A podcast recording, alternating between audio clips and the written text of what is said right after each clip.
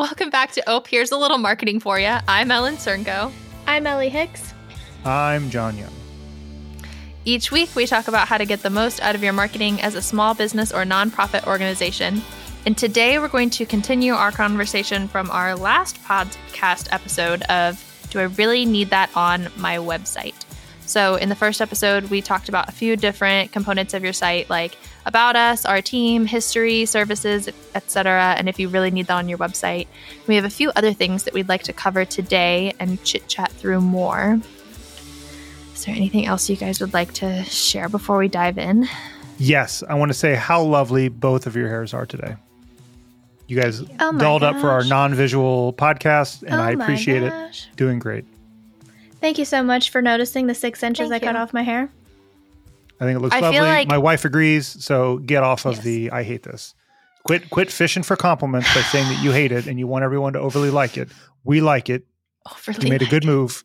It's awesome. So pause, done, move on. Okay, there was some hate in that, but I'll take it, and I appreciate That it. was such a dad compliment. It was it was hate at the hate, okay, which which which is like a it's like a negative. So like okay, yeah. okay. I'll take it, and I'll move on. And I'll I'm be a dad. Ellen.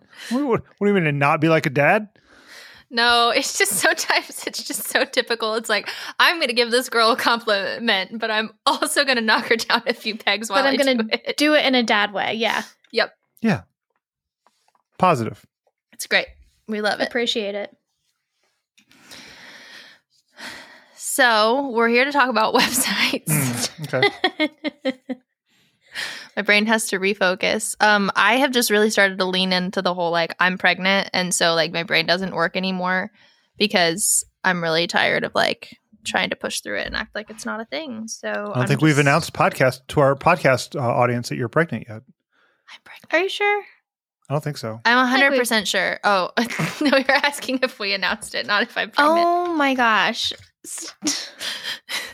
Are you sure you're pregnant, Ellen? That would be Did I funny if she tell was just trolling us.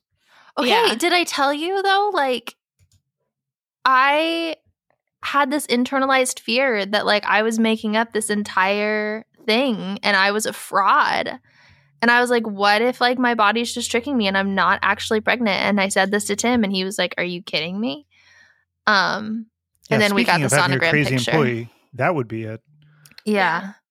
I literally was gaslighting myself into being like, you're being like so dramatic. You feel fine. Like, get off your butt. You're not pregnant, but I am in fact pregnant because we heard the baby's heartbeat yesterday. I didn't realize you could gaslight yourself. I Oh, can yeah. and I do often, and I have like, since I, can was and I about 12. Okay. it's really great. I Yep. am toxic. But yeah, um, Websites the great thing about the baby's heartbeat is that she put the the little fetal heart monitor thing on or whatever and it was immediately there and it was very strong and she was very happy about it so Yay. i am pregnant Yay, little For baby. sure. Little baby Cernko. he's the size of a peach Little Peach. Little baby Peach Cernko. so on that i don't know if he'll want to build websites one day probably not websites You probably won't another one by exist by, the time he is an adult it'll be something else we'll all be living in the metaverse Oh um no, john says no no on the metaverse. one of my friends' dads was in the layoffs, like the big, and he's been with Facebook since like they started. Hmm. Isn't that a bummer? That is a Mhm. bummer. Facebook and Twitter, man, they're a mess. I feel like we should do an episode on that before like 2023 starts of like if it's worth being on Facebook and Twitter as a business going into 2023 and if you are going to be on it what it looks like. So, Well, we're we're gonna have that discussion for one of our clients next week. So just prepare those thoughts for that. Then oh, I know which one. Okay, I was like, wait, which one? Um, okay, cool. Um, so on they that note, sh- they make schmeish cream. Ice cream sounds so good. Okay. right. I was very I'm lost. just I was dreaming like, about ice cream now. I was like, are we are we firing like a one of my clients or what's No. happening? this is this is one of the clients that we're not allowed to get fire or get fired from. So Yeah. Okay. Sounds good.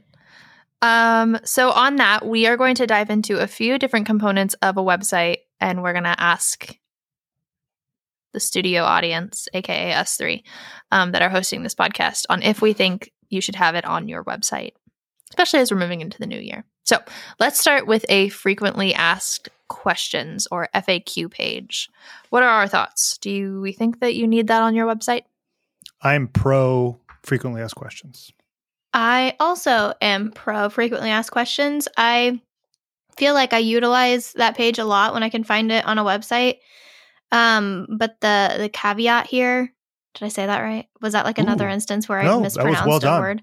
Um, is you have to have the right questions if if that makes sense. Like you have to it's only going to be relevant or be helpful if they're questions that people actually want to know or if they are actually frequently asked questions. So like if you don't have questions that you are like tired of answering in emails or whatever it might be don't just throw random things up there in question format. Um you don't need to have the page, but if there are things that you're frequently getting asked or are just like a common question in your industry, 100% I think it's very helpful to have it up there.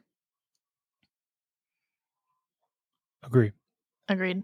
Here's a thought with FAQs, though. Before you throw it up on the FAQ, I would ask yourself if there's another place on your website where you could be clarifying the information better. Now, it may still be worth putting up the FAQ, um, but if you're getting a question about, like, say, like how to order a product online, um, and you keep getting this question over and over and over again, it may be worth like having a few team members go through the process of ordering something through your website and see if they can get to that same confusing question that you're getting and see if there's a way to just clear up the issue. Because sometimes when you're getting frequently asked a frequently asked question it's because there's a, a an issue in your process that you could easily fix and then you're not going to get that question anymore um, but it still may be worth putting it up there for a while um, s until people are used to the new process It's like we tell our clients to, when they're looking at their analytics, to see what people use the search function for, to see what they're Mhm. searching for. And if it's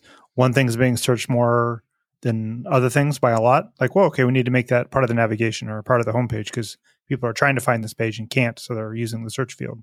But Mhm. um, in frequently asked questions, it, it, it makes sense to have those, uh, if you can, as individual posts or pages because they will rank because if these are questions that are being often asked in your industry, they're probably being asked to Google or to Yahoo or to Bing or to Jeeves or the Ducks or whoever they're asking. So it makes sense to have that content not just as like a title and a paragraph on a page. Like you can do that, but then also link to a post where you glom on and on and about it, so you can um, Mhm. you know get some search traffic for those questions. Yeah, ideally, each FAQ should have some sort of call to action, whether it's to go to a page to learn more about the topic, or if it's to like contact your your sales team or something like that. Sorry, I'm coughing. FAQs are a great place to continue um, the sales funnel if you can. Um, so take advantage of that, and then it's also a great place to create um, really strong inbound links within your site. Or yeah, Yeah. that right? Yeah. Um, so Quit second Take- guessing yourself, guys. You're smart. you got this. listen. Ever since my minuscule issue, I just haven't, I'll never be the same. never be the same. Um, and yeah, I, same with Ellie, with what Ellie said. Like, don't just come up with random like FAQs that like you think. I think that's like the biggest area that basically, and I feel like I talk about this a lot, but I've talked to a lot of clients over the years that they just think that they know what their customers want or what their customers are asking because they've been doing it for so long, which like to some degree, yes, that is true. Like if you've been in your business for 10, 20, 30 years or that industry, like I do think you know your customer, but I think that you're missing out on opportunities if you don't take a minute to ask your other employees, hey, what are customers asking you? Or reaching out to customers and saying like, hey, what questions do you have? Um, so don't don't doubt your own industry knowledge and expertise, but recognize that like you don't know everything. Yeah, it should be a document that evolves over time. Like when you're Yeah. building the site the first time, here are all the questions, and then it's something we look at every six months or so, and either add some Yeah. or remove some or add content to one that's there that things have changed a bit. It shouldn't be just something that doesn't get looked at. It's a boring page to look at every once in a while, but questions about your business change too. Yeah, especially if you're talking about products or like programs that you sell, like prices could change or like what's included in a program could change, and you wouldn't want to be putting out false information about that either. Mm-hmm. Any other thoughts on FAQs? No, I think that's good. I think that's uh, just another one of those um, sections, uh, pages on your website, though, that really just depends on if you have a need for it or not. Don't feel like that's something you have to put there. Um, because again, if you're just putting it there because you think it's a page that you have to have, then none of it's really going to make sense if you don't really have a clear direction for it. So, It's true. And if you don't know where to start, like ask the person in your office that answers the phone. like they know Smart, the yeah. questions that you are getting. Um, or the person that like runs messages or comments on your social media. Like Or the they know the team. questions that you're getting. Yeah. Or the Mhm. salesperson. Salespeople. smart. All right, so I'm going to combine the next two. Um, do we think that there should be social media links and or social media feeds on a website? Discuss. This might be what grinds John's gears. I It, it's going to be. They're to me they're not the same. So links, I think links to your social channels are good if you have a strong presence on those social channels. Um so again, like don't I wouldn't link to your Instagram page if you ha- have posts if you haven't posted since like 2019 um, if you aren't consistently updating it or you don't have you're not updating it with you know relevant information then i wouldn't link to it. I think it's going to hurt you more than it's going to help you. Um, but if your social channels are very much an extension of your company and your sales process or whatever it might be and you are you know posting really strong updates and current knowledge to um, to your social channels then 100% i think it's a good idea to have those links on your website Agreed. Um, yeah, I think it's important to have them there just because, yeah, like like you said, Ellie, if they're if you're being posted, because it's it's just a kind of an extension of the conversation of what your brand is about, especially if they're kind of feeling you out to say this is someone I want to interact with. Often, I'll click them if uh, I don't know the company, but I'll click them just to kind of get more of a flavor for what they do or to see if they're actually engaged with anything. Mm-hmm. more more more when i'm clicking is just curious to see what other brands are doing because that's what we do. Uh, but when it comes to feeds no. Mm-hmm. no. Maybe an instagram feed maybe if it makes sense because the visuals of your company but the rest of them no.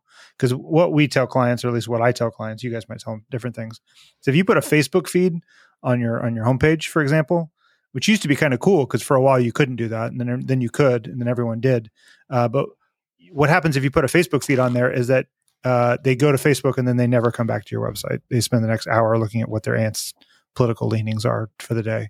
So, like, uh, it's it's the idea of social media to me is to draw traffic from those places to your website. So, why would you why would you pay, place emphasis on hey, don't spend time on our website, go go over here instead? It just Mhm. doesn't make sense. I, I think it might make sense in very um, minute uh, case study or case cases, um, but for the most part, no. Yeah, I agree with that. Um, I think in, like you said, John, very rare instances, uh, an Instagram feed maybe. Just again, if if you are a company that the visuals or imagery that you have is very important to your product or your business, I think that that would be maybe like the one scenario where it could help you. Um, but even then, you have to I guess be aware or be okay with the fact that yeah, they're going to immediately, especially if you have it on your homepage, click off of your website and go to your social media pages. Um, and I think that I think social media and your website they're they work together, but they're two kind of separate conversations or separate ways of I guess connecting with your audience. So having the links on your website is an easy way if they if somebody wants to interact with your social media without having it right in their face and distracting them and pushing them off of your website. Um, because I know like from personal experience, sometimes if I if I'm looking up, I don't know, maybe like a restaurant or a store or something like that, and I'm on their website, but I want to know something very current, like, oh, are they closed today because the weather's bad? Are they closed today because it's a holiday? Now, like the holiday stuff, that should probably be on their website, but social media, you're going to get a lot more, I guess, current, like real time information. So if you want those types of updates, that would be when you would say, okay, let me jump over to their Facebook page and see if they've posted anything about um, if they're staying open late tonight or if they're closing or whatever it might be. Um, but again, that's kind of up to the user and how they want to interact. And I definitely wouldn't distract with uh, having like the whole feed right there on your homepage. Mm-hmm. But even in that instance, Ellie, like there are plenty of plugins uh, that we've even used for clients that um, will allow you to give those kind of like quick updates. So like, hey, mm-hmm. we had to mm-hmm. close early for a snowstorm, or like, um, you know, like we're running this like certain special today or whatever. Um, like if you have a really strong relationship with your website provider, they should be able to offer solutions to you so that you can be updating your customers in real time. Mm-hmm. Um, so people don't have to just rely on your social media. Right. My thing with social media is that I love it and I hate it at the same time as a digital marketer. Um, I think it can be extremely useful to connect with your audience, but I think that people forget that the people that own and run these social media channels don't owe you anything. Um, you don't own your communications. You don't own the people, um, like the the amount of people that follow you or anything like that. Like if they decide to shut down a program tomorrow, like you're out of luck. Um, but your website is something that you have complete control over, where you can control the conversation at all times. So I would always make sure that like anything that you're doing on social media. Um, whether it's like communication, like updates or stuff like that, and especially pictures, I would also be saving them somewhere else. Um, mm-hmm. Even if it's like just like a Google Drive folder or something that's not customer facing, because like, especially if you are um, like a restaurant or like a like a beauty bar or something, it would be such a bummer to lose all those pictures just because like Zuckerberg decided to shut down Instagram.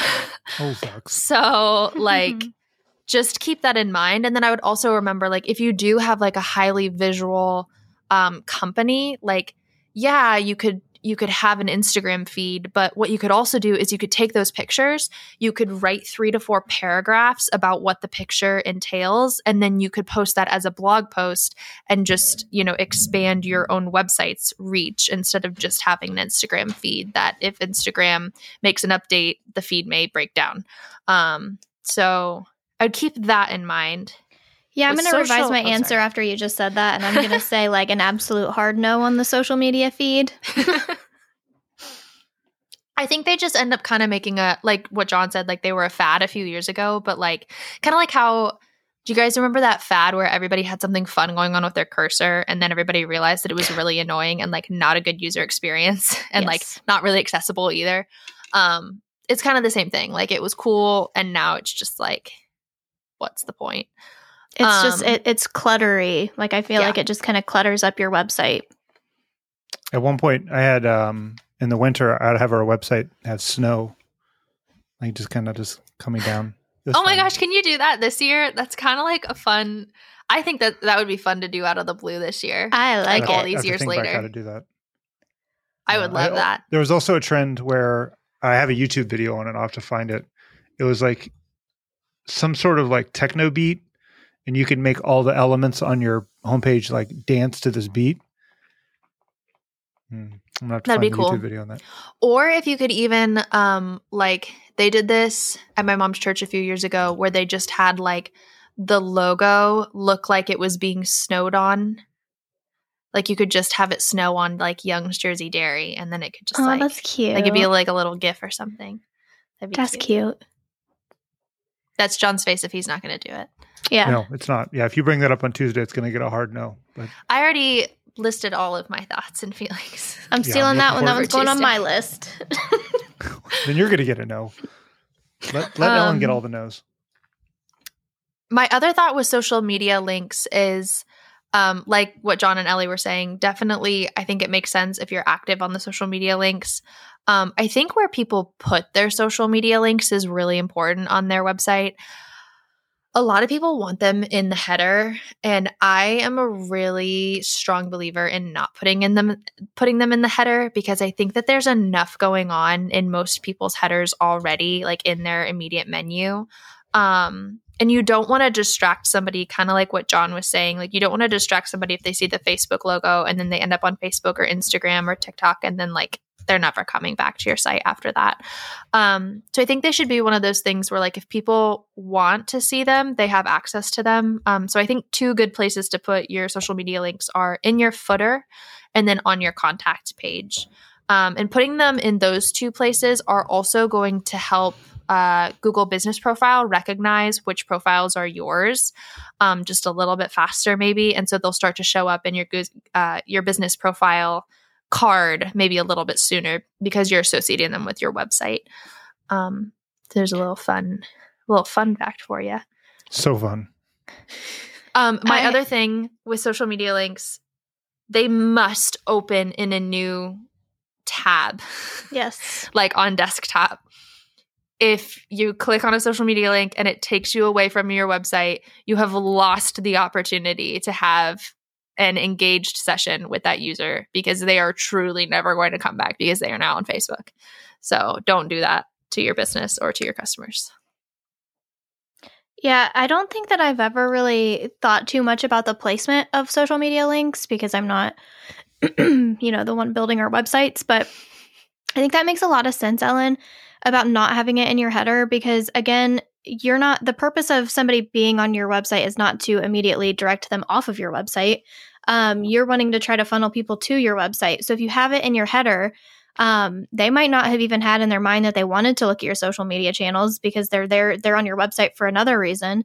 But if you have it in your main menu and in your header, they're gonna be curious and click it. And just like you just said, Ellen, you're not going to get that person back, especially if it opens in the same tab. Um, but now they're they're off of your website and you've just lost that customer. You've lost a potential sale, maybe. Um, now they're on social media. So again, having the links on your on your website, it's more of a supplemental. Like if somebody has in their mind that they want to go to your Facebook page, they know where to look. They can find it on your website um, when they look for them. But it's not like a, oh, you should visit my Facebook page um, and direct them off the site because that's not that's not the goal of being on your website. Agreed. Same. I have more thoughts on like the menu and like the header in general, but that I have that sort of as like a later thing. But yeah, I think oh, it's really important to streamline your user's experience when it comes to their header and menu. And I'm I'm so obnoxiously strict about what I let clients put in their menu. um, but most of the time they're been like able to tell. Yeah most of the time they're like, okay, yes, I get where you're coming from, and they agree with me. And ultimately, like, it is your website. So if you would like that in your menu, then like, I'm not going to just like not do it, but I am going to tell you all the reasons why you should streamline your menu. Several times. Yeah, I've been on many a conversation with, that involves Ellen and and discussing what should be in a header and menu. I like how John is acting like he's not also as crazy about limiting what's in a menu. I got that from you. Yeah, and I and I appreciate when I hear hear you guys um, parroting seems like the wrong word, but you know, saying saying similar things no, that I do because you because you agree with them, not just because mm-hmm. the boss said so. But um, I don't lose sleep over it.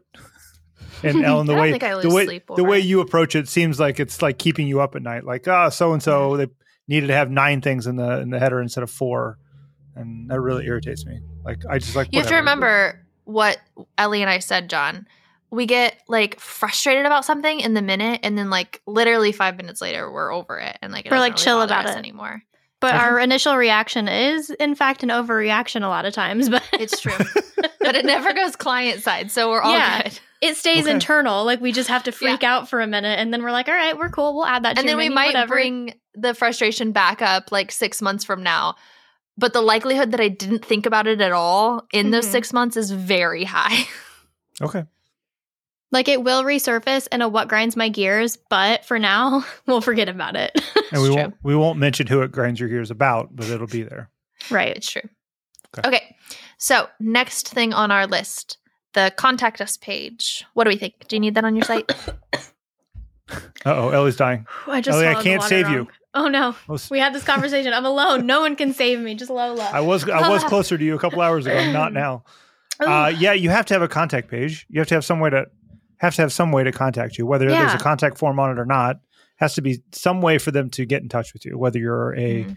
uh, multinational global brand or you're a local mom and pop donut shop. Like there has to be uh, a phone number, an email address, social media links for sure. Uh, has to be something there. hmm Agreed. That's a very like hard yes. You have to provide ways that somebody can contact you. I'd be curious to know, John, how important do you think it is to list a physical address for your business on your contact page? Depends on whether you want people to. Sh- well, there's two. There's two answers to that. Uh, do you have a brick and mortar store location where you want people to come to have a conversation with you? Like we are not. I have an address, but it's a UPS store box, and we have sales weasels stop by. I don't know about this one because I don't talk to these guys as much, but the old box, uh, there would often be salespeople that would come by and try to sell me whatever pens, paper, insurance, whatever, and they'd be like, uh, "Is John here?" And they're like, "Who, John?" So they'd get to the conversation like, "Oh, this is he just has a mailbox here," but but Google wants you to list an address for us to be in Google, which if anyone from Google's listening, I have an illegal address on my website and on Google listings because you're not because we don't It's have a not physical location. illegal. It's not recommended by Google. No, it's illegal from Google's perspective. It's against their it's against their rules. They're yeah, I guess. yeah, it's not illegal like I'm going to get arrested, but It's not I get banned. illegal. I get banned from Google, which might as well be arrested, but true. uh, which is stupid. But that's that's what my grinds my gears in another in another episode. Uh, but it, it we have to have an address on our site to match because we have a Google listing. But I don't want. I mean, I, if you want to stop by and talk to my people at the Hilliard UPS store, you can. They're they're fine enough people. Uh, but uh, if you have a physical location, you want people to stop by. You have the address. Uh, we've got a client that's got one building but two addresses. One is the office location. The other is like the warehouse distribution address. So it's important to put for for that for putting in Google listing or Google you know, Google Maps going to the right door and to that. So I think um, I think that's where it makes the most sense to have a, a, an actual address there. Yeah, I think if on I asked that question because like we we have a lot of clients that ask us about uh, optimizing their website for search and just like their online reputation management and local search in general. And it's like, well, if you're not willing to put an address on your website, like that is going to ding you with search engines. So like it's kind of just one of those like like the menu. Like be aware we're going to tell you what best practice is, but like ultimately if you don't want to list an address on your website, then we're going to do what you want to do. Um, but just keep that in mind. But yeah, you should definitely have a contact us page with a form that you check. Yes. if you if you are not reviewing form, like if you're going to have a form on your website, you need to be reviewing the submissions, um, and you need to res- be responding to them. Yeah, definitely Um, have a, a solid process in place for who's going to be receiving those and who's going to be responding because you you don't want to leave those sit. I would say I mean a good rule of thumb I would say would be to reply even if it's just to say that you received the message no more than, you know, within like 48 business hours, like 2 days and that's even pushing it. Like just even a response to say like hey, we received this and we'll get back with you. mm-hmm. Same with the email address. Um, when it comes to the email address that's listed on your contact us page, no, most of the time we recommend to our clients that like you don't list like somebody's specific email address, like John at Shout Out Design, only because like you can end up getting a lot of spam sent to that email address um, because bots will just grab it off your contact page. So if you can get a general email, like I think ours is info at shoutitoutdesign.com, list that because there are going to be, I mean, depending on the industry, there are going to be people that would just like an email address to email you directly. But that way you're protecting your employees' inboxes from a lot of spam. We actually had a client that he like insisted on having his um his actual email up. Clark, I'm calling you out. And he got a ton of spam. And then he called me and he was like, You were right. Can we take my email address off the website? And I was like, Yes, absolutely, we can. Yeah, too late, but yeah, we will. Yeah. Yeah. Um, so keep that in mind as well. I think it, most of the time it makes sense to have an email, but try to have it be a generic one and make sure that somebody's checking that or it's being forwarded to somebody. For sure. Faux Any other thoughts show. on contact us? No. Cool. Um, the next one, next two, I feel like we could also kind of talk about in tandem with Mhm. like we did with social media. So a blog and blog comments on your website. So obviously you have to have a blog if you're gonna have blog comments. But what do you guys Mm, think? Do you need that on your website? I think a blog is a fun asset. Um, do you need it? Absolutely not. If it's if you're starting out, like if you're new or you're a small business and you are, you know, creating a new website, it's not, you know, a necessity to put on in the very beginning of this process because it's just going to be one more thing that you need to update. Um, but again, like I said, I think it's a great asset if you if you have a good process in place for uh, updating the blog or if you have a lot of good content like a good vision for um, the content that you're going to be adding to this blog um, i think i think yeah it, can do wonders for your website and your presence you can use those links on social media um, they're just it's a way to generate more traffic to your website so those are my blog thoughts Those are great blog thoughts. That's I think own. I think your blog would be your your first like extra thing on your Mhm. website. So like if you feel like your website's not uh, dynamic enough, I think the blog is the first thing to go. But to Ellie's point, like you have to be consistent about it. Like Mhm. you can't just do it for a little while then say, "Well, I'll catch back up to it." Like thank God we've been doing this podcast because otherwise none of us would have been doing blogs for probably three years now. So like true. there there are large chunks of time. Like we have a lot of blog entries, and I don't think our I don't think the dates are listed on our blogs anymore, so you wouldn't even tell. Maybe they are. I don't know. I don't think Ellen's going to go look. But you know, we were just talking to a, um, a client the other day about their you know their old website that we're redoing, and you know the the most recent blog was like September, but the one before that was February. The one before that was like middle of the year previous to that. So like doing two blogs a year is better than doing one blog a year. But I would rather if you're going to have a blog, you're doing once a quarter at minimum. I think once a Mhm. month is even better. But Mhm. if you're going to do a blog, you have to say, well, here is going to be our process. Here's going to be our plan. Um, have a couple of blog entries ready to roll. So when you launch your blog, I don't just go to it and there's just one post there. Like start with th- three, and however long it takes you to get three, say it's going to take me at least that long to get another three. So maybe that's how I need to phase them out, like once a month, once every other month, once a quarter, and then just follow that process out. And if for some reason you completely fall off and it's been nine months or 10 months since you've done a blog, maybe you get rid of your blog page and those posts can still live there, just not linked to anywhere. And they're, they're, you know, if someone finds them, they're there, but not necessarily promoting that you have a blog. Like take it out of your navigation. Cause I think we did that for a while uh, previous to this, this iteration of the website. I was like, well, I'm not posting anything and Rachel wasn't posting anything. Let's just take that link out because I don't want people going and seeing that we're not doing anything because we're busy doing other things. The Art of Brainstorming is one podcast episode of ours that I'd recommend listening to if you're thinking about having a blog. And then we also did a podcast episode with Rachel that I'm trying to find the title of What Should I Blog About? Episode four. Um, so if you need ideas or you need help strategizing how that actually like putting together that plan, how that works, I'd recommend listening to those. Um, but agree wholeheartedly with everything that Ellie and Johnny website said. Um, what I would add is don't get hung up on the word blog. I think a lot of the times, especially people who have been using the internet for a while, get hung up on the word blog and they're thinking like 2006. Um, but it's really just like it's a feed of posts that either answer questions or solve problems for your audience. Um, so for some people, that might look like news updates from their organization. Like if you're an organization that um, had like I think like um, one of our clients, developmental disabilities of Clark County, um, like she um, normally has things that she likes to update their audience on. She does that on Facebook and on their website. So like that's a great place to do that.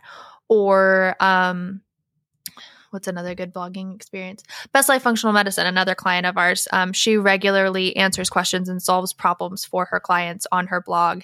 Um, and she uses it as a place to have meaningful conversation with the people that are following her blog as well. So going into the blog comments conversation, blog comments were really big like 15, 20 years ago. Um, they regularly just get spammed by bots now. So it's kind of like a 50 50 on like if you need them. I would say, like, for the majority of our clients, I would say no, you don't need them, especially if you have like a social media presence, like a Facebook, where you're sharing these blog posts anyway, because the communication can happen in the comments of that Facebook post instead.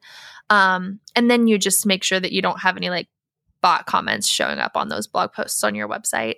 Um, there are a lot of different security measures that your developer can put in place to help kind of decrease those, but there are some that like you just can't get around. Um, so keep that in mind as well. I had another thought, but it's gone. Pregnancy brain, calling calling it. Yeah, I would. Uh, we've got two. Well, now we only have one one client that really has a lot of comments on posts, and that's um, the Cleveland Sports Blog. Waiting for next year. Mm-hmm. Um, but they interact with their, the the writers and the authors and the website guys that run the run the site are mm-hmm. constantly interacting with people there. I think they they they do have conversations offline on Twitter and Facebook, but well off website line um, but it doesn't. For most people, it doesn't make sense. The other one's the uh, the Bennington Show on Sirius Satellite Radio.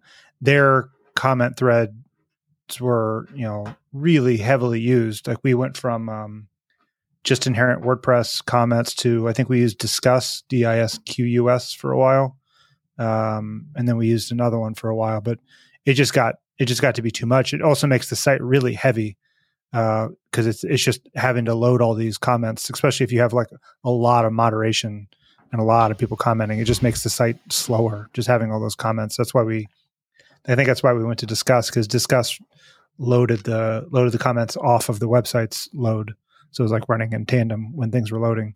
But you know, bots and then people just being stupid. I think it's just it's over overall not worth having uh, liability of someone saying something really dumb on your website because it, it, just reflects poorly on you when reality is just some dumb person posting something dumb. I agree with that. I think that there really isn't much benefit to having the blog comments on. Um, like again, unless that's your primary area where you're going to be interacting with these people. Um, but it just it kind of opens it up for there to be like negativity or if if you aren't going to be watching it constantly um it could make people mad if you aren't replying to them soon enough um so it just kind of adds an additional headache to you uh for really no gain i wouldn't think unless again it's you're a business that you know relies heavily on that interaction but most of the people we're working with i i would say probably not necessary probably not a good idea. Um, there's no real need to have the comments turned on. Mm-hmm. Oh, dang it. I remembered what I was going to say about blogs and oh yes, okay. Um so here's the thing with if like if blog if blogging is worth it on your website. Um and I feel like we've talked a little bit about this before, but increasingly so I've heard clients or potential clients talk to us about how they need SEO on their site. Um, and I guess just one thing I would keep in mind is that like s- optimizing your website for search is not something that you can just like pay a yearly subscription for or turn on. Like it's not like like renewing your domain or your SSL certificate or like making sure that like you have the most up-to-date version of WordPress running on your website optimizing your website for search is a is a long you're playing the long game.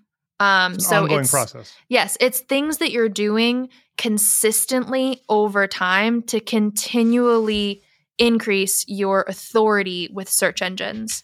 Um so blogging is a great way to do that because of what I said earlier that you're answering a question or you're solving a problem for your audience.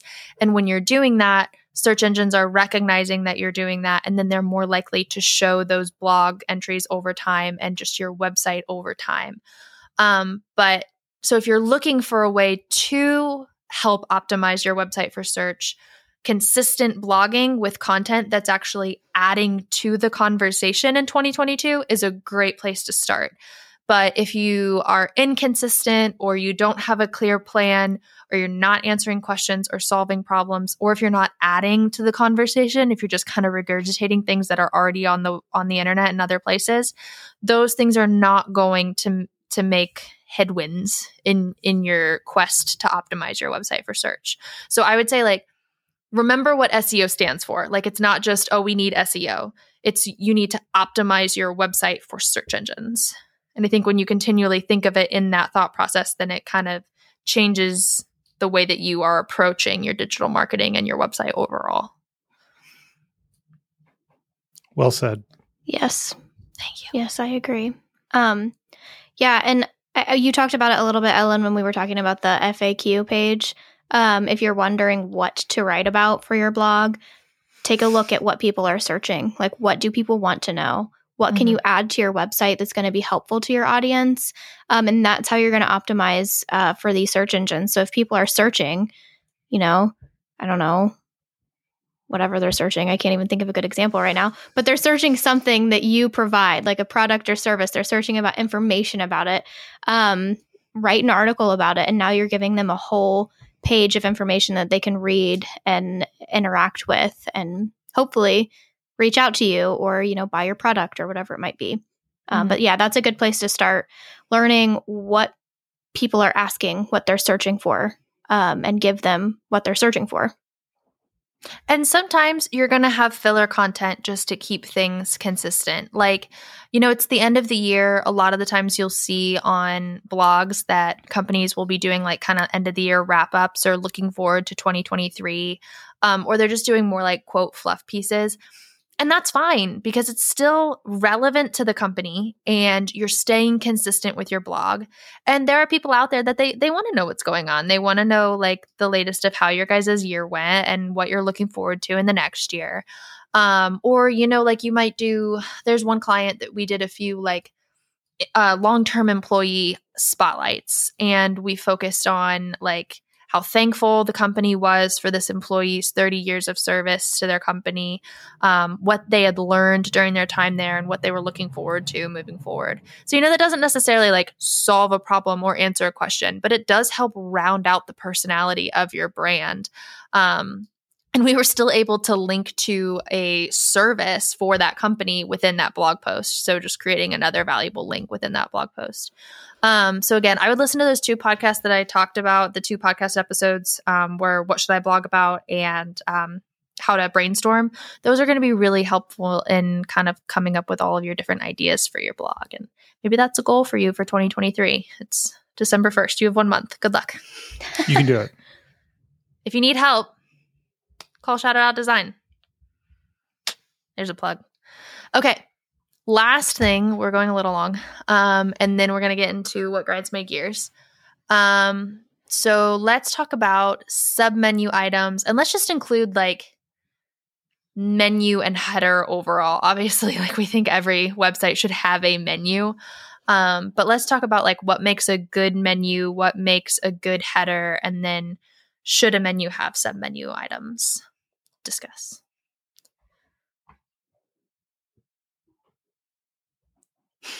Do you want me to go first look i feel like i keep jumping in first and then i'm no, like I took the first couple first, and you Did know, you? you Okay. can alternate. Do you want me to go first? I'll go first. i don't I have care. thoughts on that.com. you have thoughts on that you go Yeah. So what we typically tell our clients is um, no more than five clickable main navigation items, um, including you know your six. Why six? Six is what you said. Oh. Five. Oh, see, you're even more strict than I am with this. Five, I let them have six, but one of we'll I those usually allow say I usually say three to five is what I what I what I at least at least uh, what I typically have in my head. Uh, I don't think I've ever said six, but I, I'll is trust you. six the contact button? Yeah, five plus Okay. five plus a button. So yeah, I guess Okay, that's normally what I think of. okay Yeah. So anyway, uh, for like for a while, Young's had uh, like seven or eight plus a contact button because Dan Oof. kept adding things, and so that's what why the current in, edition of the site has three uh, plus a contact button. I think. Um, And Club Calvin, Calvin right now. oh yeah, I added Club Calvin just because that's a priority for us. So four plus the uh, shopping cart. Then there's also a, um. Yeah, there's the action bar where there's a couple items up there. So I don't quite consider that the same as navigation because it's Mm-mm. different font, it's smaller, it's not as uh, prominent. So Mhm. anytime you start adding uh, more than five or six, you're really confusing the paths that people can take. Um, you know, the the young site is is particularly busy, but we've got a lot of things going on. And uh, talking about submenu, I would say this is an instance where a submenu makes sense because I've got the navigation as if you get rid of Club Calvin because I just added that within the past couple months. Fun food events. You know, those of you know Young's Dairy, you know that everything that we do fits in one of those three categories. So if you hover over one of those categories, there's a lot of sub navigation items. It's not just like fun is like three things like Udders and Putters and mini golf and batting cage. Like it's a whole like display of other options. And even when you're on mobile, it's slightly different, but it's the same principle as on desktop. Um, so I think there are there are websites and brands that it makes sense to have a wealth of options because Young's is one of those uh, because there's so many different things going on. Even if you've been here before, you might not know all the things that are going on. Even if you've been here and know all the things that are going on, you might not necessarily know the path to get to the information that you're trying to find because it's impossible to have everything that we do in a prominent place because there's so many things going on. Uh, but I'd say for most brands, you can get away with not having a sub navigation. You you can put these people into you use the term buckets. You know, buckets of uh, buckets of people that visit your website or buckets of things that you do, and then the people that will find the the thing that relates to them the most. Uh, sub navigations can get really messy and not user friendly. I mean, I built this, so I'm going to be partial, but I think I think it's pretty user friendly. We get a lot more page interactions than we used to without this, so I'll call it a win. We we rarely get complaints about I couldn't find this information that I was looking for, and we actually don't get a ton of. Uh, we get the, the search bar gets used a lot, but it doesn't it get, doesn't get used uh, specifically for any one page or set of pages. It just kind of sporadic. Period. my thoughts on like the the menu overall like those those top nav things that like people are seeing when they first visit your website um i would be as protective of whatever those are as you are your brand um it is not something that you just all of a sudden decide like oh yeah let's throw this up here because i think that it's important today um because and and this is where like the kind of business you are the industry that you're in makes this answer a little bit different for each business.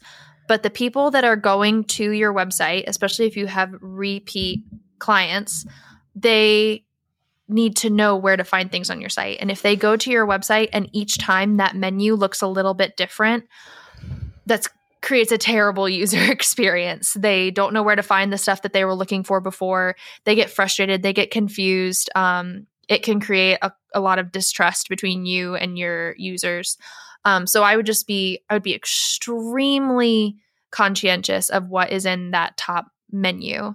Um, now, you, depending on the design of your website, you have some leeway on if there are things that you need to let people know about right now. So, you know, like there are um, notification bars that you can turn on on your website. Like if you have like a special announcement for just this weekend, or if you have um, like a closing coming up, that'd be a great place for a notification bar. You can design your homepage to have a slider at the top that has a little bit of information about an event, and then it clicks to that information to learn more. Or you have a new product that you want to highlight. Um, you can highlight it there. Um, in rare occurrences, you can do pop ups on your homepage if they're designed properly and they work well on mobile, and people can opt out of them if they're not interested in seeing them um, or even like that sub navigation above the main menu on the Young's Jersey Dairy site. If you go look at it, those things up there you can play around with every now and then if you want to. Um, but there are people that eventually are going to be going to your website and are expecting to find the information that they need, especially if it's like menus that update or products that they want to search for. And if they go to your website and it's different every two weeks or every five weeks because we decided that now this is the most important thing about, about our business, they're not going to continue to go to your website. That's my spiel. No, we we I've I've redone the Young's website three times, four times since I've been Shout It Out, John, not just random website design guy, John. um, maybe three. Um, and I I want to do another one maybe this off season, but the way the uh, is that Lola? Yeah, she's freaking out, she agrees. yeah, maybe maybe not, um, but it's it's possible. It, it I, I, like to give it a visual refresh every once in a while, but it's not going to be that because Dan, Dan makes the same point of like you can't you can't completely revolutionize what people are used to seeing, and it's it's it's almost like there's not there's not that many people. It's not an overwhelming amount of people that continue to go to our website where they'd be confused, but it's just almost like people are you know the, the gen- general general people are used to finding these things in certain places. So mm-hmm. like we'll we'll get knocked uh, as a website design company of like, well, some of your websites look the same. Well, yeah, they look the same because like this is what works. Like having a contact button up at the top, like that makes sense to people. So like yeah, we build sites that are consistently uh, for user experience. That happens to be that some of these websites look pretty similar to each other because of that. We're not using a template. We just go copy paste, change your colors, change your logo. It's just that we build things for the users, and users are the people that we talk to. So it just makes sense to have it that way. Yeah, and about Agreed. user experience, I think, you know, if you start we talked about sub menu items. When you start adding things to those and you're just like oh let's add this and this and this and your list keeps getting longer and longer i think that's when you need to really evaluate like is, what's important to the user? What do they want to find? Can any of this be like combined into one place? Because a lot of times you end up having a lot of different pages. And we've t- we talked about this um, kind of throughout these last two podcasts when we're talking about what you actually need on your website. Um, you know, like a history and about us, our team. A lot of this stuff ends up falling under that about us section, and and you have to really think like, is this all the same information, and is it confusing people? Do people know where to go to learn about what they actually want to learn about? Um, and how can we combine this or you know just make it a little easier to consume as a user. Um, so yeah when you start to you know when you open up a menu and you see like a massive drop down not like young's because as you said john like that's those are all completely different relevant pieces of information that people are looking for. But if you have like you know our history about us where we came from like you have all of these things that are oddly similar um, then i think it's time to kind of evaluate what your website looks like and what's on it and how you can kind of streamline everything. Yeah, and some of those things aren't important to have in the main navigation. Mm-hmm. mm-hmm. You know, is is our history the, the the thing that people are coming to see? Like the the story about our logo, like is that is it important in your navigation? So like we have those conversations with our clients all the time. Like they want to put all these real prominent things in their navigation, but if if that's not what the people are coming to see, like is a link to your Facebook page, you know, to our previous conversation, is that the most important thing? Do we do I want to see a big Facebook logo when I first look at the top of your website? Is that what we want people to go do? Is go to Facebook? No. We want people to look at our products, look at our services. If your if your history is integral in the the sale of what you're trying to get across, sure, put the history page up there. But about uh, history, these are things that people uh, will click into, uh, but can't live in the footer. Or like if you've got some sort of like login portal for clients. Um, a lot of our clients will want to put that up top because they want people to see it. But our argument often is if people are coming to your site because they have to click this button to log in, uh, a majority of your traffic isn't those people. So that doesn't need to be in the top navigation. Maybe that lives in the bottom navigation in the footer. And you just mm-hmm. tell all the people to log in. Yeah, if you need if you need to go to our website to get to another URL, just it's at the bottom because that's not important to the general viewer because that's mm-hmm. that's what you're looking to cater to. You're not your website typically isn't for existing customers; it's for potential new customers, and a login is not for new customers yet. Mm-hmm. And if you're not sure where to start with your menu um, or how to organize your website, um, I would recommend partnering with a digital marketing company that also specializes in organizing content another shameless plug. Um, a good example of this is we are actually in the finishing stages with a client's website right now that we did some audience research before we determined what the menu was going to be because I was hearing from employees that they thought that the menu should be one thing. And then I interviewed their general audience and the audience said something almost completely opposite um, and so because of that we were able to find a happy medium that still will allow employees to help their audience navigate the site, but it's first and foremost built for the audience that's going to be going to the website and trying to find the information that they're looking for. Um, so I think that's just another example of like maybe don't assume what you think is the most important things to be at the top of your menu. Maybe do a little bit of audience research or at least ask the rest of your team um, before you make that decision. And then just be really protective of what's in that menu because people have really short attention spans. And if you give them too many options, they will get overwhelmed and they will leave. Um, but yeah, I mean, even if you look at like going back to the sub nav things on the Young site, like it's almost like sub sub nav because like the first things you he- see are the things John that you have bold there. So like that's only like three. I mean, events is a lot because you've got it scheduled by like the season, mm-hmm. but other than that, like it's very very limited. and again, I think that that's a good example of like an industry, a business that like requires a little bit more thought and requires something maybe a little bit different than what we would recommend to the majority. Um, and that's why it's so important to have somebody um, that you're partnering with with your, on your website that's not just going to be a yes person um, that's going to really help you figure out what's going to be best for your for your audience and what's going to set up your business and your website for the long haul so that you don't have to rebuild your website 2 years from now or 3 years from now. Instead you can just like what John was saying evolve it um, make slight changes every now and then when needed refresh it but you don't feel like you're starting from from scratch every single time that you need to make an update for your site that's my spiel. I feel like I'm talking. Agreed. All right. Any other thoughts on what you should have on your website and what you shouldn't have on your website? I'm gonna put Vaseline on my lips because they're really dry. Sorry. I don't know why I felt the need to announce that. it's weird for sure, but appreciate you taking care of your. I think it's just because like I'm using my like finger and it's just it's strange. Anyway, I'm gonna stop talking. Okay. But you can't stop talking because it's your time to Yeah. grind the gears. Oh, okay. So my what grinds my gears is not particularly connected to what we've discussed today, but it's a hot topic, particularly for Ellie and I um, right now. Is it Taylor Swift's new album?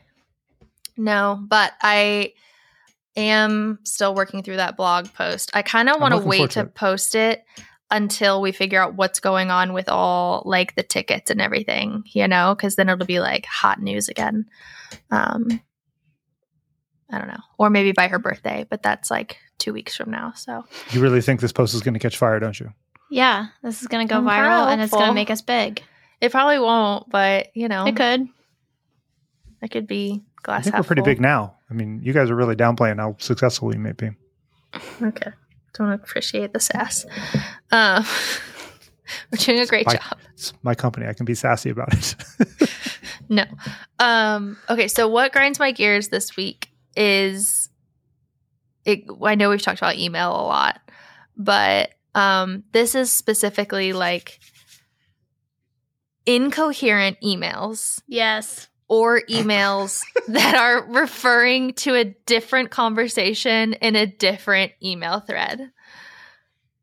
I truly think like what grinds my gears is when so many people go on and on about the importance of communication, but then they rattle off emails by using like talk to text or they respond to an old email thread or a completely unrelated email thread about a completely different topic and then they don't understand why everybody is so confused about what's going on when they are the ones that have set up everybody for failure because they are communicating like we just have to jump into their like stream of consciousness Yeah. um and try to keep it all straight and it really grinds my gears because I can barely keep my own stream of consciousness straight these days. And it's really exhausting having to keep like 30 other people's stream of consciousness straight as well.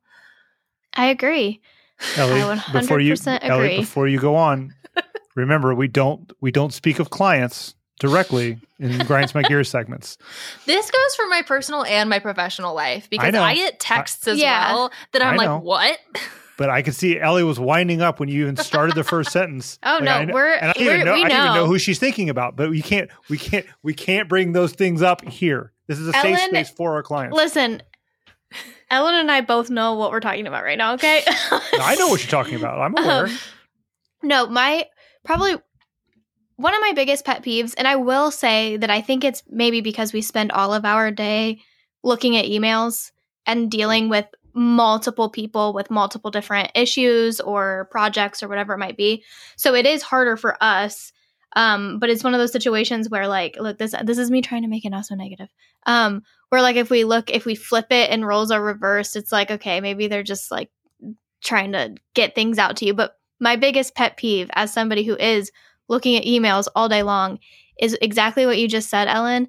And it's when somebody will reply to an email basically like that's already done and dealt with and they reply to that with something completely new because now it's like like that's already been filed away i'm done with that. That has a completely different subject line than anything we're even talking about.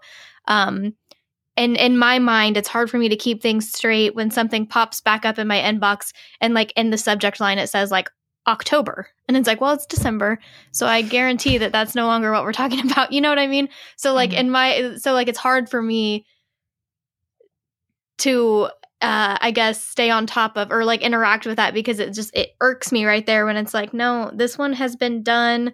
This is done. This is filed. We're over this. Um but then that's still just the one thread that we're having every single conversation in. Um so yeah yes. no i feel you on that. And i will say like my one my one thing too about like this is my other thought that I forgot to include, but like there are there are a lot of people that like writing is not their thing or they have a certain situation that makes writing difficult and I do want to be really sensitive and understanding to that. I do get that. My whole thing is like the ones that I know that like I have had a co- I have a I have had a conversation with you, like a completely coherent conversation, and like it it doesn't take long to like look over an email again and like see if maybe like your sentence that doesn't have one piece of punctuation in it or your entire email that doesn't have one piece of punctuation in it could maybe have like a period or a comma or like those six words aren't words. They're just random letters put together. Like I guess that's my differentiation that I want to make there because there oh, yeah. are people that like have very specific needs that like make emailing difficult and I totally get that. We're not talking about that situation. We're talking about like frankly you're just being lazy kind of thing. so it's like and then yeah, look, like responding to the email like like we had this email thread going on over here of this topic and then you email over here to like this other topic talking about this topic and it's like yeah nothing nothing hurts my brain more than that. But it's funny, I'm kind of a hypocrite because it's like when you're texting, I it eats me alive when people text me and like it doesn't make sense or like there are typos everywhere because it's like did you not just like just read that through before you hit send and it's like but then when i go back and read some of my conversations i'm like ooh i'm glad like i'll even I'm the worst. Like I'm the biggest hypocrite after everything you just said because I will like in personal like text conversations. Like this could have been something that happened yesterday and I go back to read it and then now I'm going to text you again today and be like, "Oh, I meant to say this like 2 days ago. I'm glad that you picked up on that uh or, you know, read through all of my 10 typos." And like literally the response I get every time is like, yeah, I know, I'm just used to it. And I'm like, am I that bad about making typos and not going back and fixing them? So yeah, I'm the worst. Um, I'm a hypocrite. I'll complain, but I do it myself. In text, though, I feel like I'm decent in email. John, you're very quiet. There's a lot of drama in this Germany Costa Rica game. I want to be honest. Oh, okay. I'm not, I'm not, There's a lot of drama in this podcast right now. I'm, I mean, I'm with the, yeah. I'm with both drama. I'm with both dramas. Uh-huh. I'm just I'm just saying there's been two goals since you started this segment. I'm just just saying. Wow, really? Dang. Yeah, but uh, I agree. Um, we have a we have a couple clients. Uh, one that I work with more closely than others that will often start emails with like the subject line is just one word, and then the the thread of the email is just a stream of consciousness from that person's head that mm-hmm. wasn't part of a larger conversation. Um, and then uh, we have another client that you guys don't really deal with all that often uh, that will consistently have uh, a sentence for the subject and then some content or uh, no subject, and so there's no way to thread like thread those emails. I think it's I think it's mostly like I think because we are the, the company that we are and we like have like actual relationships with our clients, as opposed to just like we're utility for them. I think uh, they think that we're constantly thinking about them and only them Mm-hmm. uh, often, and like like we're they they don't realize that we not like we hide it, but they don't realize that we have 110 clients and like some of those clients like have four or five points of contact. So like it'd be impossible for us to continually to all of us collectively remember exactly where we left the conversation three months ago when we were talking about this one thing that's somewhat inconsequential. So Mhm. I think it's I think it's partly that it's just because we're so um, relationship based with our clients, they just are always thinking that we're think or thinking of them, and we are, Mhm. but we're not just thinking about the conversations that we started in April uh, about something that may or may not ever come to fruition in December. Mm-hmm. Yes. I also think that like texting, a lot of people almost treat their email like text, Like a text. these days. And like they're still very separate in in my mind. Like it's like I don't use email threads as just like a continual conversation. Same. Um and there there are some that do like like a text thread. Um so I think it's just like I had another like more profound thought with this, but it's gone. Oh, I was going to say like for every like for every frustrating email communication that I have, I will also say there are quite a few of our clients that are absolute rock stars with their communication and with keeping things organized and with what they ask for. Like I'm specific I'm going to give shout outs. Specifically thinking of Jen at Rocking Horse Community Health Ooh. Center and Jenna at um, United Senior oh Services. yeah, Jenna is great. Yes, they are both always like very organized with what they're asking for, with when they need things done. Um, like their like their subject lines always make sense. Like, and it just it makes my day so much so much better when I get an email from one of those two in my inbox. something really random and really quick about that um, because I, I noticed it with a couple of people actually just like in the past couple of weeks um, something that i really appreciate which is small and it's definitely not like a necessity or anything but it's just something that i really appreciate when clients will specifically call out like or say like hey this isn't like top priority. Like you don't need to rush to get this done. Like they're being conscious of our time and just saying like you know if there are things more pressing like this is not one of those. Um because again you know i think one of my things especially when i'm dealing with the support line is i want to make everything like urgent in my mind. Like everything is like on- once i get those emails i'm like i have to do this right now. Um and it, it's kind of nice like it puts my mind a little bit at ease when they're like hey this isn't something that needs done like like they're very open about their timeline on needing things. So like if this Mhm. is something that hey we need this done by end of day tomorrow or hey this doesn't need to be done until like next week sometime like that's just a nice little thing that i appreciate every now and then if you ever just feel like throwing that in. That's nice Be like I need to send this to Jen and Jenna now so they know Yeah. how much we appreciate Like, them. specifically You're listen gonna have to, to listen to a lot of nonsense, but listen Yeah. to listen an hour and five Yeah. minutes in, you guys are going to get a call out. Yeah. feel free to skip ahead i suppose but But yeah, I mean, I think that like using a subject line that like actually kind of gives us a short summary of like what you're going to discuss, and then what like if you want, have yeah. questions or like specific requests, like just utilizing bullet points, maybe throwing in some bold, use a little italics if you're feeling like real fancy, like organizing your thoughts can be more helpful than just the person at, that's receiving the email. I think it can be really helpful for you as well. Like if you are one of those stream of conscious people, stream stream of consciousness, Consciousness. Mhm. people, I think I can be that person a lot of the time. And like going back to what John told me, like when I first started, and I do a lot more now, is I will draft an email in advance of when I need to send it out with all of my thoughts. And then I'll go back the next day and I'll like edit it and format it. Um, because a lot of the times, like if I'm like a lot of the times, clients will send me emails with like four or five questions, and sometimes they're all related to completely different things. And so when I'm sending them answers back, even if they sent me an email that was a little discombobulated, I want to make sure that my answers are not also discombobulated. So I'm going to take the time to organize my email back and make sure that my answers are actually helpful. So maybe if you're a stream of consciousness person, you need to start doing that. Just like write the email, leave it in draft, take a look at it tomorrow. Um, or just start a notes tab where you can keep all of your thoughts, you know? Like, it's okay if you need to get it out of your thatlater.com. brain. That's okay.